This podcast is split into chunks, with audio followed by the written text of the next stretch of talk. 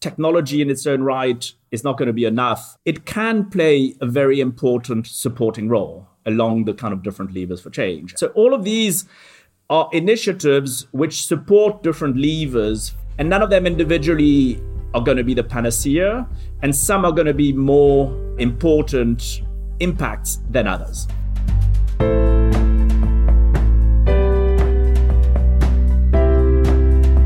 Welcome to Sustainability Leaders.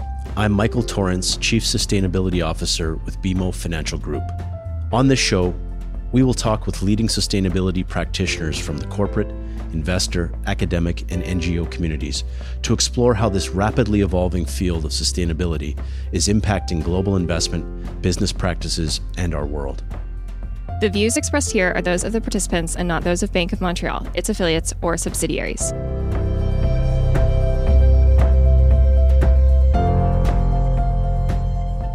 I'm Jonathan Hackett. Today, I'm joined by Roger Spitz, futurist, CEO of Techistential, former head of technology M&A for BNP Paribas, and recently, author of Thriving on Disruption, now on its fourth volume, Disruption as a Springboard to Value Creation. Thanks for joining me, Roger. Great to be on Sustainability Leaders, Jonathan. Thanks for having me.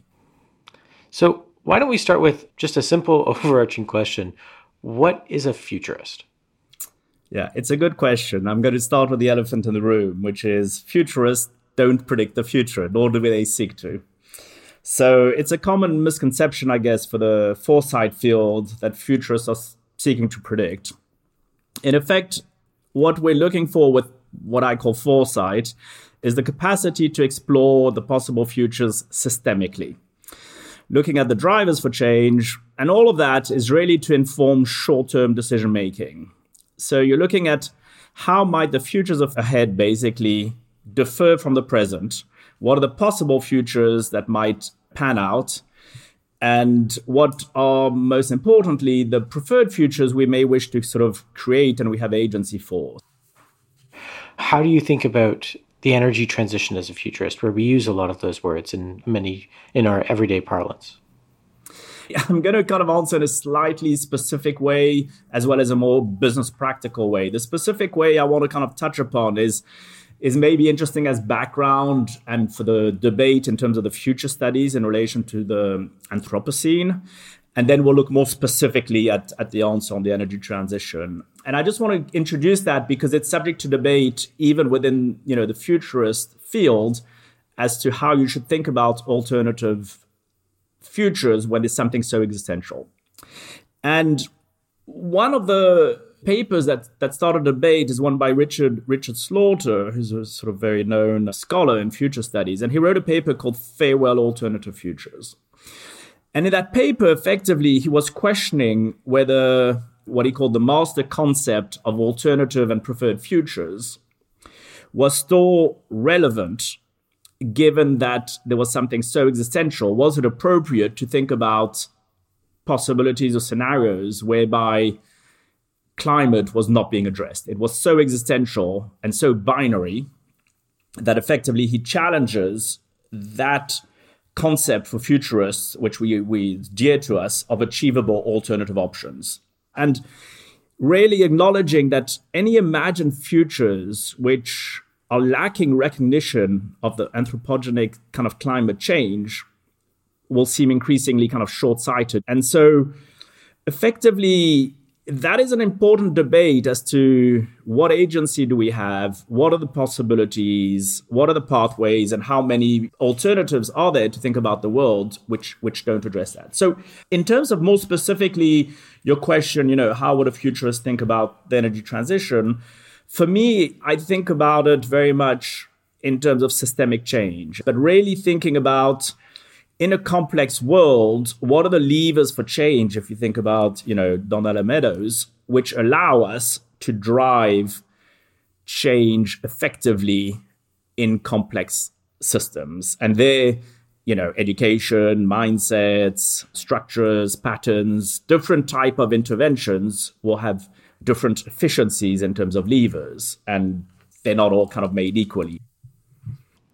So, following in on that theme of systemic change, in your book, you discuss the idea that everything is hyperconnected and that therefore systemic change requires adaptation to build resilience.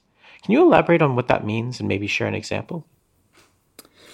It's a key theme indeed. It's, it's really one of those areas which which we're not always cabled organizations to think about that degree of hyperconnectivity. is often quite specialized. And like it or not, and that's one of the, the challenges, climate is fundamentally complex. So the solutions are are not straightforward. And and to your point, you know, everything, whether it's infrastructure, transport, manufacturing, supply chains, the cities themselves are extremely connected. And I think when you when you looked at, for instance, in Europe, just take it as an example. Unfortunately, there are many examples, more and more. But uh, in Europe, last summer in 2022, you know, thousands of people across Europe um, died when the temperature soared above 40 degrees. You know, and there were wild, wildfires, and the UK, which is you know not the hottest place in the world most of the time, issued an unprecedented, you know, red risk to life threaten warning, and hotel rooms had air conditioning explode, and then that started happening across you know China, Asia, US, etc.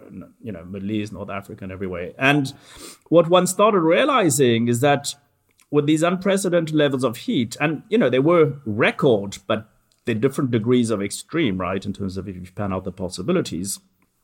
And the infrastructure is not adapted to such temperatures. So you had crazy things, you know, some are more obvious. Maybe the transport systems break down in the UK. That happens even when leaves fall on the rails. So it, you know, it's not unusual. But airport runways um, literally melting, UK cloud servers, Google and Oracle breaking down. So then you no longer have information or access to certain things. So when you think about it like that, you're really thinking about, I guess, it's the three buckets of, of climate risk, which you, you know, I guess you're you're very tuned into. But for those who aren't, you know, the transition risk, the physical risks, and the liability risk. So really for those to, to answer your question the adaptation that's required is to think about this in terms of climate aligned decisions when you're making decisions you need to think about those to our earlier discussion those discussions and interconnections right and you need to, in a way, enable that adaptation to build that climate resiliency. So the examples, un- unfortunately, are, are considerable because it, it can affect absolutely everything. And in a kind of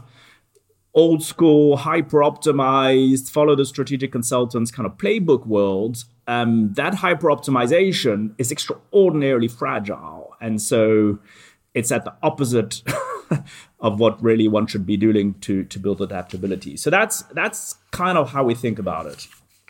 It's interesting.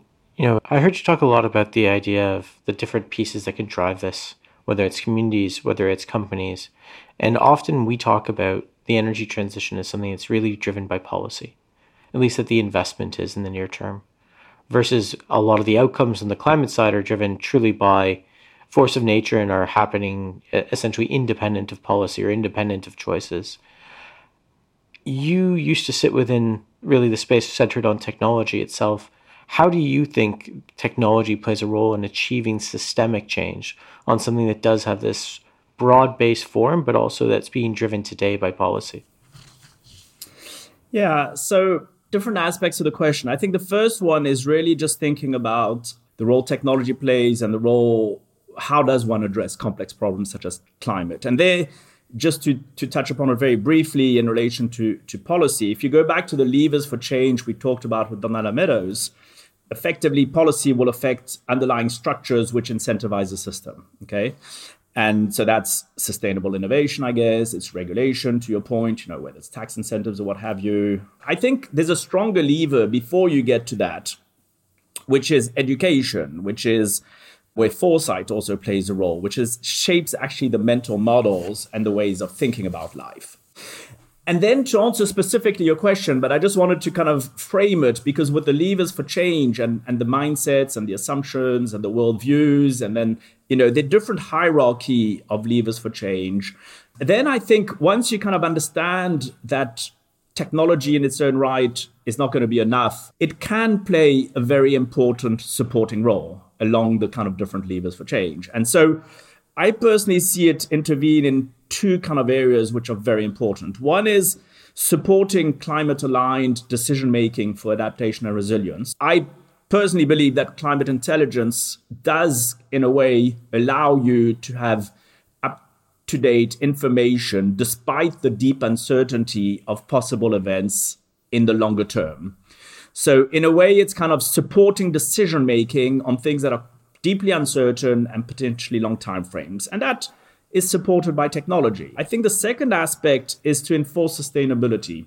But again, you're dealing with reporting, disclosures, you're not dealing necessarily with the underlying biggest lever for change, but it's still important. So here, whether it's supply chain intelligence with you know AI powered geospatial analytics from people like Orbital Insight, whether you're looking at you know fleshing out transgressions in terms of you know just simply the storytelling that can go around, which is not substantiated by organizations. So there are a lot of companies, very interesting ones. There's a company called Ellipsis that does drone imagery to track, you know, plastics and that. So all of these are initiatives which support different levers for for addressing the problem. And none of them individually are going to be the panacea and some are going to be more important impacts than others. So maybe to touch on one of those challenges around the scaling of technology solutions in this space we often think about we know what we need. We need plentiful power we need things that remove carbon from the air. We need technologies that allow us to understand complex scaled supply chains end to end so companies can make appropriate decisions. And all of those really do suffer from the kind of commercialization valley of death that you discuss in your book. The idea that, you know, you might know that this is the right technology, but you need it to have a hundred customers, not one. You need it to be on, you know, tenth of kind, not first of kind, for it to make commercial sense. How how do you see you know a path to getting the capital needed to have these companies overcome that that valley of death and be what we need them to be in the future knowing where we're going knowing what the likely pathways are but also knowing that the answers today may not be the right answers if you view them in isolation. Yeah it's a pretty key question right? Because you know however much i kind of I'm passionate about the understanding the different ways of affecting change and thinking systemically, etc.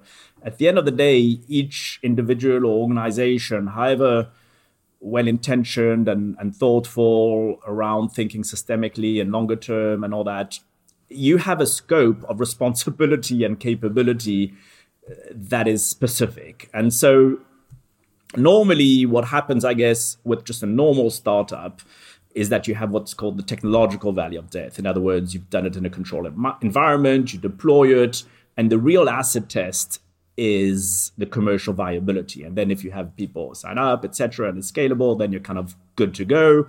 And that technological valley of death is really getting the funding for the technologies once you have the proof of to- concept, once it's demonstrated, and basically to get it to the market and to scale. What happens beyond that for for climate i guess is that that deployment is in in a complex real world environment where basically there's some critical challenges that are specific to, to climate tech or green tech. And the way i guess to go around them is first of all to understand that, that the nature of the beast is different. So to understand that most likely you're going to be very good at mastering hardware and software, which is actually, you know, between you and me, and, you know, I know you're in Canada, which is a very innovative part of the world. I'm in San Francisco, which is also not bad, but candidly, not that good when it comes to software and hardware combined. And that's where I think there's an important role that Europe is playing and, and can, can play even more and any part of the world because that combination is very difficult when infrastructure meets physical products and hardware as well as software ai etc so that's my first element is understanding that you've got to master both and all that the second one is is really just ecosystem cooperation you might even need to compete with your your competitors as in competition in other words the degree of collaboration across emerging ecosystems is huge. and that's where it's very different from some of the point solutions. So you're going to need to basically in, you know, operate, test, deploy with a lot of parties, innovate with them and have feedback loops in an emergent way because you get used to sort of seeing whether what in a combined way works. And that is very different from a lot of point solutions in tech.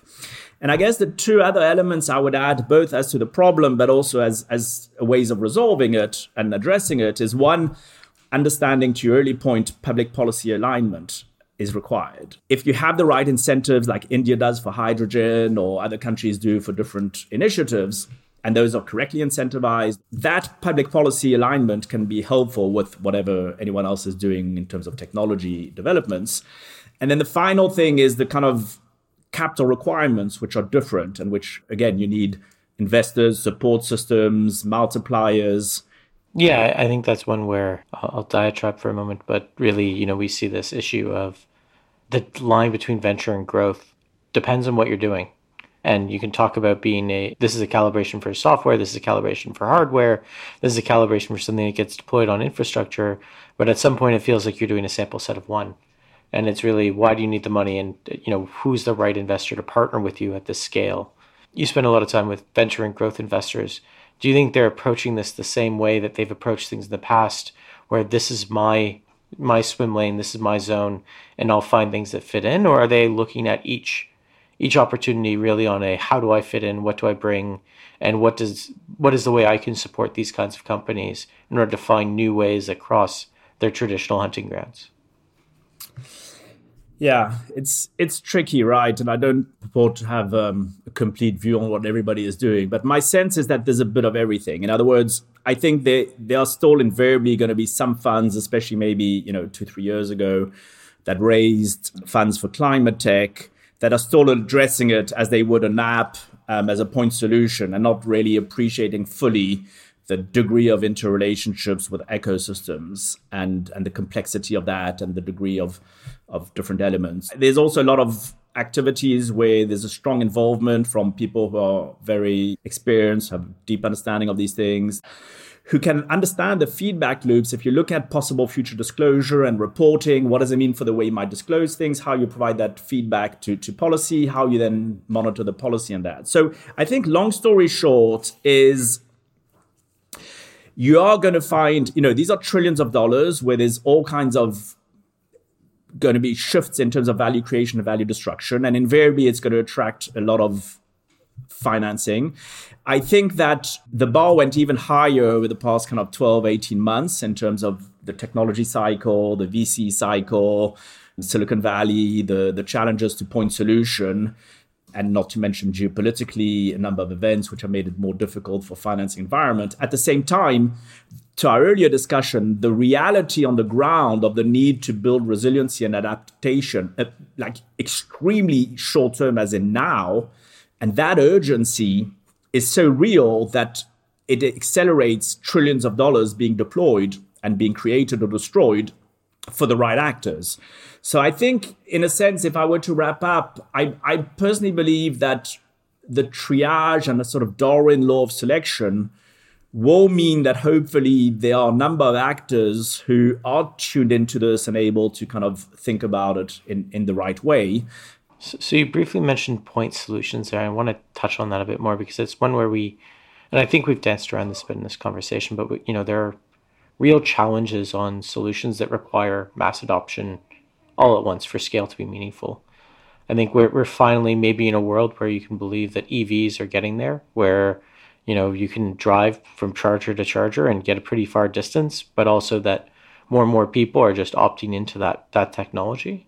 But it's something that I think we face over and over again, whether it's hydrogen, whether it's you know some of the scale up that needs to be done across the grid in multiple points or requires mass adoption into a space like the grid. How do you think about, you know, and you can use mobility as a theme as if you want, but you know, how do you think about some of these spaces that do require not just point adoption but mass adoption and how we can try to incentivize people to make those changes? I think they are multiple virtuous inflection points which are kind of approaching and in a way, they kind of have a multiplier effect in my mind.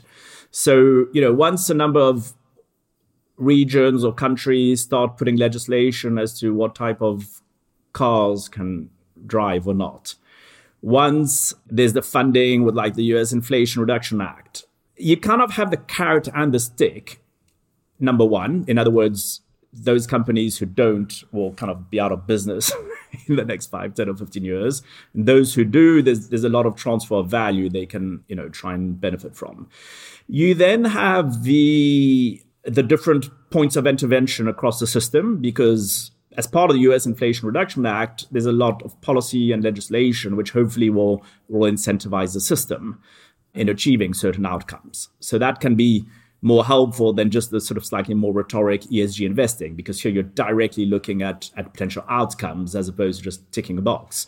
Um, and then you're looking at the policy. And then I think that there's certain you know initiatives that can be very helpful i think you use the word get people to behave in a certain way or whatever either they have to because you know you can't buy a car with gasoline in california after 2035 or whatever the date so that's kind of like you don't have a choice or you kind of incentivize through through rebates or tax or what have you. So if you then look at specific examples, I mean, you mentioned mobility.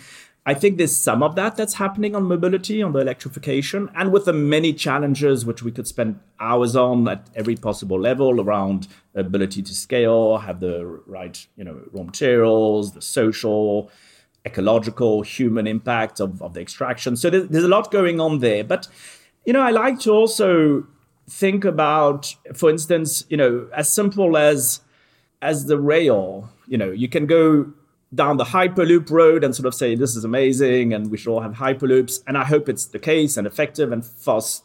But you can also just acknowledge that you know Europe as it is has trains that can go very fast and that you know I mean when I used to work in London I used to go to Paris for for lunch and that and you know, this this was all the train. So there's certain parts in the world, especially the US, which to be honest, or North America, I guess Canada's pretty similar, where to be honest, I never really understood. I'm pretty international and I try and understand a lot of the world, but I cannot understand this reluctance to to not have infrastructure for high speed rail. And of course, transport is a big chunk of greenhouse emissions. So there's some fixes that are quite easy in certain ways. I'm sure people would be delighted to go to LA from San Francisco in one hour and a bit on a comfortable train.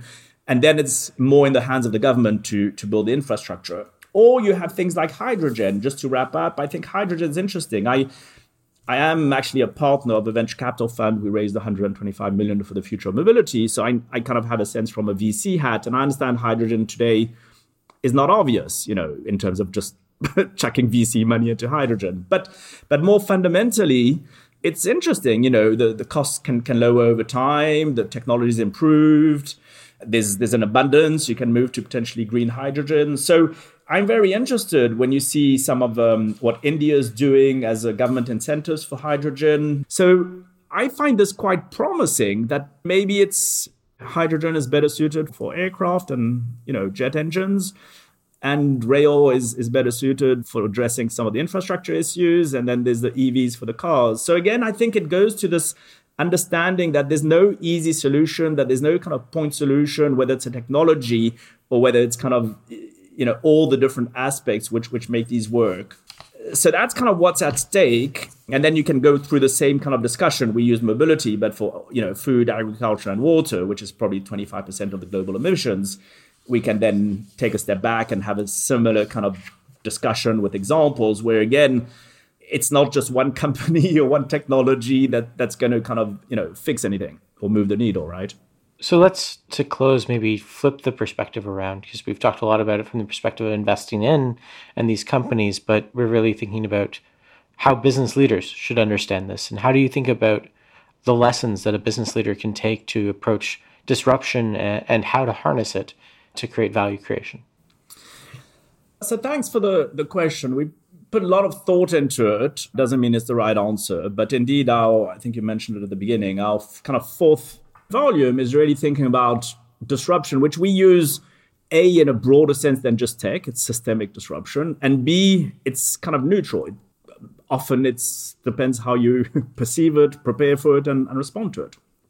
So, in a configuration where tr- trillions of, of value will be transferred, you know, uh, created, destroyed, or just simply transferred, it's very important to to realize that beyond the kind of existential debates and the right and wrong and what terrible things humanity has done and that from a business perspective there's a lot of scope to to create or, or value otherwise I think the different filters we we spend time thinking about. The first one is what we call actually our own, you know, AAA framework. So the first A is really just anticipatory. It's really what we talked about earlier with the opening question. What does a futurist do? Well, he doesn't assume that the world is linear, predictable, and controllable. He thinks a bit more broadly, including the unimaginable or the unthinkable or what have you. So the first thing is anticipatory. You're thinking longer term time horizons, and you're thinking about next order implications.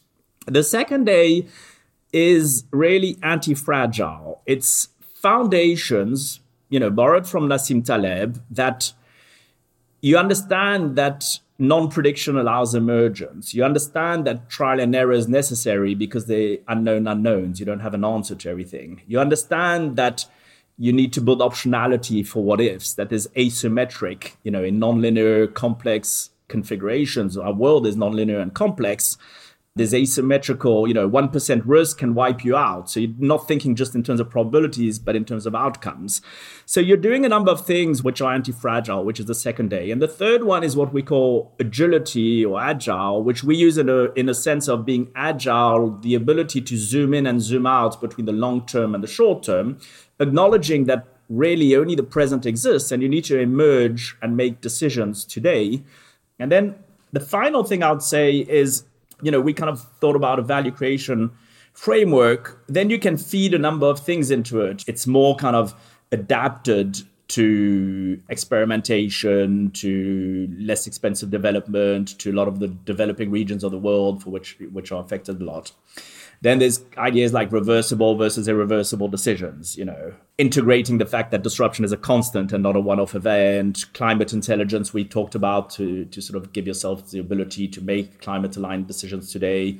And basically to kill that idea, which, you know, made billions of dollars for, for some consultants, a lot of which were not contributors to value creation of of a hyper optimized world. I mean, you know if you if you build in more redundancy and slack and inefficiency basically it can deal with different outcomes. And so in our view some of these are mindsets some of these are foundational some of these are organizational you know there's a lot going on in what we talked about. But if you have the capacity building to have an organization to be more capable of thinking like that of deciding like that in terms of decision making and building the resiliency for, for shocks, we feel that overall, you can, to our title, treat disruption as a springboard to value creation. Very fair. Roger, thank you so much for joining us today. No, it was it was a great pleasure. Very important topics, and thanks for having me, Jonathan.